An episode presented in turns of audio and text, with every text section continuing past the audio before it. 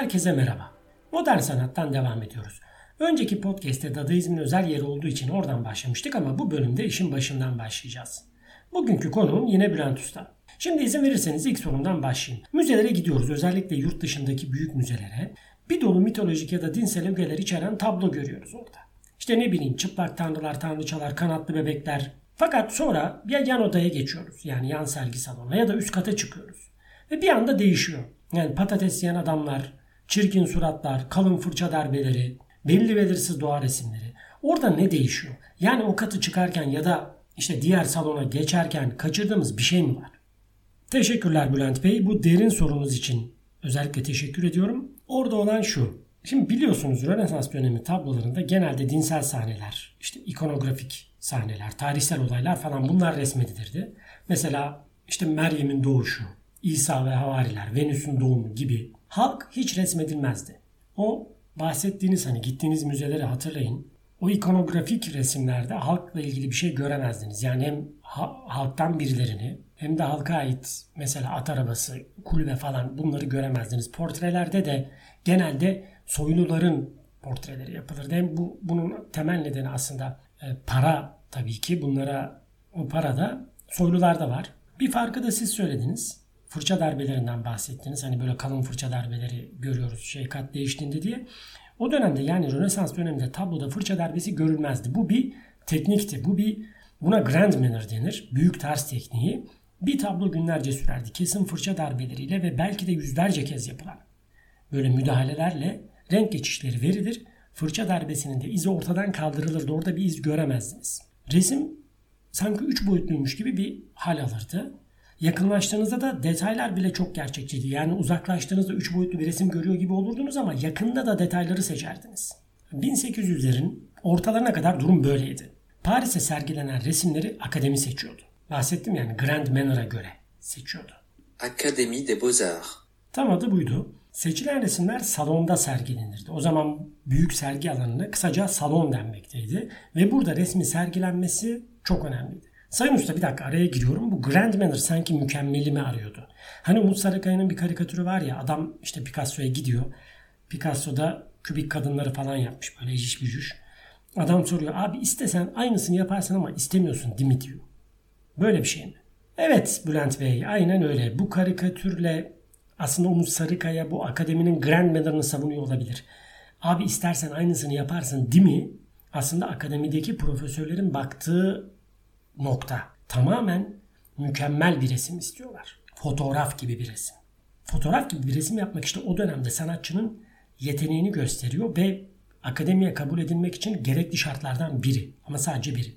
Dolayısıyla toparlayalım. Akademi teknikte mükemmeli arıyor ve daha sonra da konulara göre seçim yapıyordu. Konuları da bahsettim. Mitoloji, işte dolayısıyla melekler, dinsel temalar, tarihi temalar falan bunlar olmalı.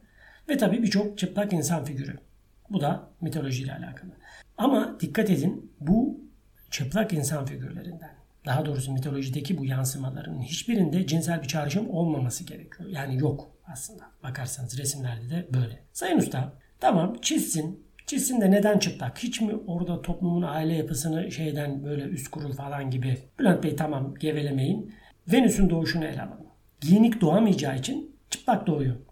Ve Grek tanrıları zaten önce Grekler tarafından heykellerin resimleri yapılmış. Bunlar zaten böyle biliniyor. Zaten çıplak yapılmış. Neyse bu tarz sorulara biraz ara verebilir miyiz? Tamam halktan gelen sorular belki bunları ya da içinizden gelen bilmiyorum. Ama rica ediyorum devam edelim lütfen. Şimdi gelelim sanattaki kırılmaya, empresyonizme yani. Bunun iki ana nedeni var. Birincisi sanatçıların atölyeden çıkmaları, çıkabilmeleri daha doğrusu. Neden çıkabildiler? Bunun da bir sebebi var boya. Artık sanatçılar tüplü boyaları kullanıyorlar. Yani akademinin içinde kalmalarına gerek yok. Tüplü boyaları alıyorlar ve dışarı gidebiliyorlar. Tuvalini alıyor eline gidebiliyor. Tabi e, tuvalleri de daha küçültüyorlar o zaman.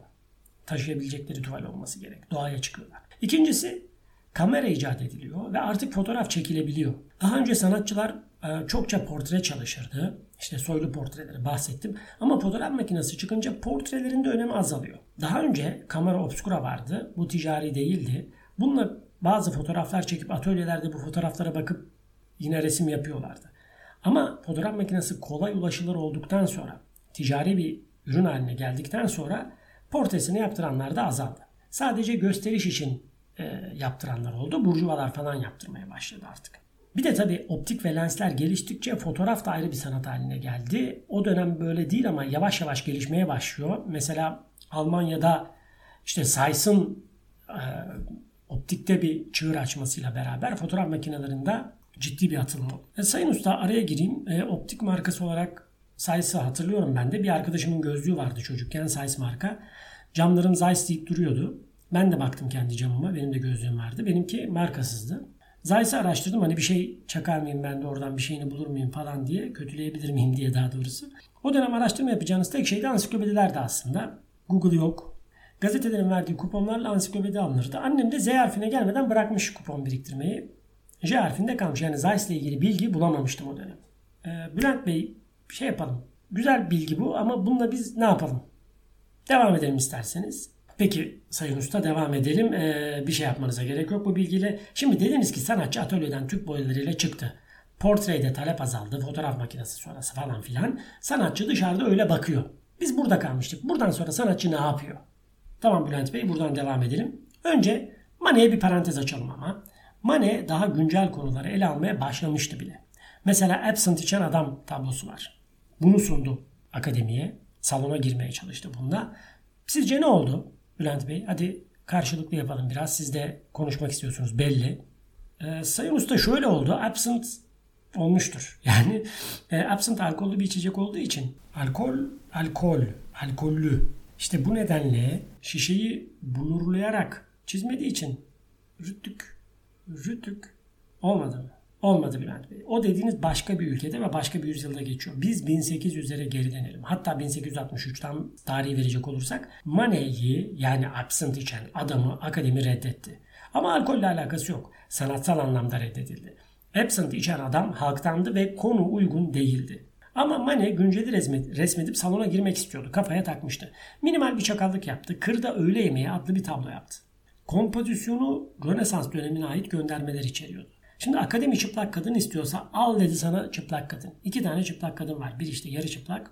Bunları koydu. Göndermeler de vardı resimde. Bunlar da tamam. Teknik de neredeyse okey. Ama iki tane adam vardı tabloda. Bu iki adam da bu iki erkek figür de daha doğrusu günün modasına uygun giyinmişlerdi. Yani o dönemde Paris'te sokakta görebileceğiniz bir şekilde giyinmişlerdi. Akademi resmi reddetti. Salona alınmadı. Gerekçe olarak da hem teknik hem de cinsel çağrışım öne sürüldü. Çünkü adamlardan biri kadına doğru bakıyordu. Akademi de bunu yani bu bakışı resmin içinde e, cinsel bir elektrik olarak gördü belki. Cinsel bir çağrışım olarak gördü ve bu yüzden reddetti. Yani bir gerekçesi buydu reddetmesinin.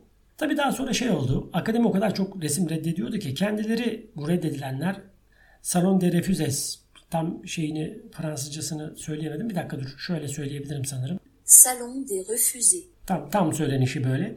Böyle bir sergi yaptılar. Bunları söylemek için birini tuttum bu arada. Ben de şaka yapayım. Bülent Bey siz mi yapacaksınız? Neyse işte bu sergi empresyonizmin başlamasında önemli bir yer tutuyor. Ama daha önemli bir sergi daha sonra olacak. Fazla uzatmadan şimdi empresyonizme doğru gelelim. Sayın Usta bir dakika daha gelmedik mi Mane dediniz. Bülent Bey geldik aslında. Sizin bildiğiniz empresyonist Monet. Monet'de O var. Mane bunların daha çok abileri gibi. Şimdi Dadaizmi anlatırken Cabaret Voltaire'den bahsetmiştim hatırlayın. Sanatçıların buluştuğu mekan. Paris'te de Cafe Gerbois diye bir yer var. Hepsi burada toplanıyor. İşte Pizarro, Renoir, Cezanne, Sisley, Degas, Monet ve hepsi burada sanatı tartışıyor. Nasıl olmalı? Belki de salon hakkında atıp tutuyorlar olan bizi yine almadılar falan. Ama yeni bir akım olması gerektiğini düşünüyorlar. Yani yeni bir söz olması, sanatın söyleyeceği, resmin söyleyeceği yeni bir söz olması gerektiğini düşünüyorlar. Ve ne yapıyorlar? Tüplü boyalarını ve taşıyabilecekleri büyüklükteki bu tuvallerini alıp dışarı çıkıyorlar. Doğayı normal hayat resmetmeye başlıyorlar. Ancak dışarısı atölye ortamı gibi değil. Işık yani en büyük ışık kaynağı olan güneş gün içinde yer değiştiriyor.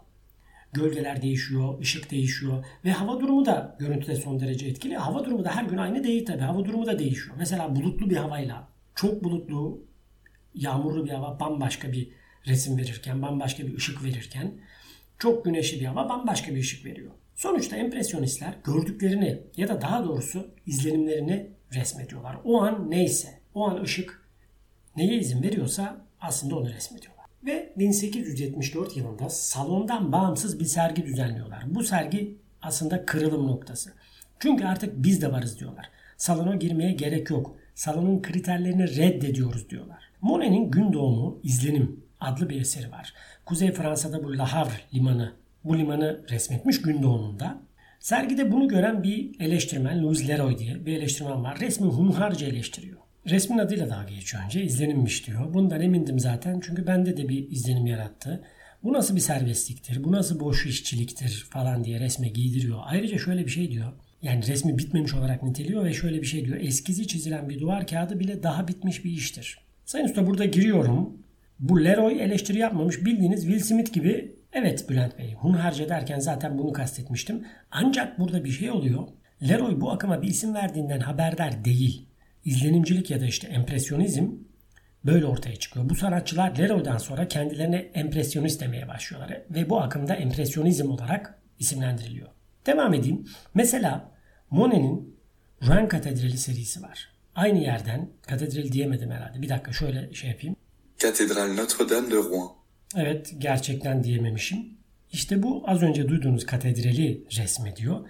Aynı yerden defalarca resmediyor. Farklı saatlerde ışık ve hava durumu değişimine göre resmediyor. Bu resimleri görebilirsiniz. Google'larsanız karşınıza çıkar. Gerçekten de renk olarak baktığınızda çok çok farklı renklerde göreceksiniz bu katedrali. İşte bu sanatçıda yarattığı izlenim yani o havada o ışıkta sanatçının gözünde yarattığı izlenimi görmüş olacaksınız o, o zaman. Renoir'ın bir tablosu var. Onun adı da Bal du Moulin de la Galette. Paris'te Bülent de la Galette'de bir pazar öğleden sonrasını resmediyor. Tablonun adı da bu zaten. Bu, bu resimde de hayat var. İnsanlar, Parizyenler dans ediyorlar. Bir Paris geleneği olarak elbette flörtleşiyorlar. Öyle görünüyor. Şarap içiyorlar. Çok hareketli bir resim. Kullandığı renkler de çok canlı ve parlak. Yaşam aslında tablolara her haliyle yansıyor impresyonistlerde. Bu yeni resimlerdeki konuları özetleyecek olursak, yani durumu özetleyecek olursak, La Havre Limanı'ndaki gün doğumundaki o puslu hava da var. Paris'te güneşli bir pazar öğleden sonra eğlenen insanlar da var. Ya da tamamen bir kır resmi, uzakta bir kır resmi ve orada çalışan köylüler de var. Yani hayat artık orada, izlendiği gibi. Evet resme yaklaşınca sert fırça darbeleri görüyorsunuz ama bir iki adım geriye gittiğinizde de artık hayattan daha canlı bir kesit görebiliyorsunuz. Bir de tabii şunu eklemek gerek o sert fırça darbeleri aslında resimde olmak zorunda. Çünkü bahsettim size gün içinde güneş varken yapılan bir resimden bahsediyoruz. Orada ressam hızlı olmak zorunda, ışığı kaçırmamak zorunda. Çünkü dedim ya öğlen ışığıyla akşam ışığı arasında fark var. Hızlı olunca da tabii fırça darbeleri daha sert oluyor. Dolayısıyla gözükür oluyor. Ancak uzağa gidip uzaklaşıp baktığınızda o fırça darbeleri yok olup resmin genel çerçevesi, genel görüntüsü ortaya çıkıyor. Teşekkürler Sayın Usta. Sayenizde müzedeki o ara katta ya da işte o salon geçişinde ne olduğunu ya da işte ne değiştiğini görmüş, anlamış olduk. Empresyonistler resimde yeni bir çağ başlatıyorlar aslında. Bu akıma modern sanatın başlangıcı diyebiliriz. Öyle değil mi Sayın Usta? Deriz deriz. Umarım artık bir müzeye gittiğinizde daha başka bir gözle bakarsınız Bülent Bey.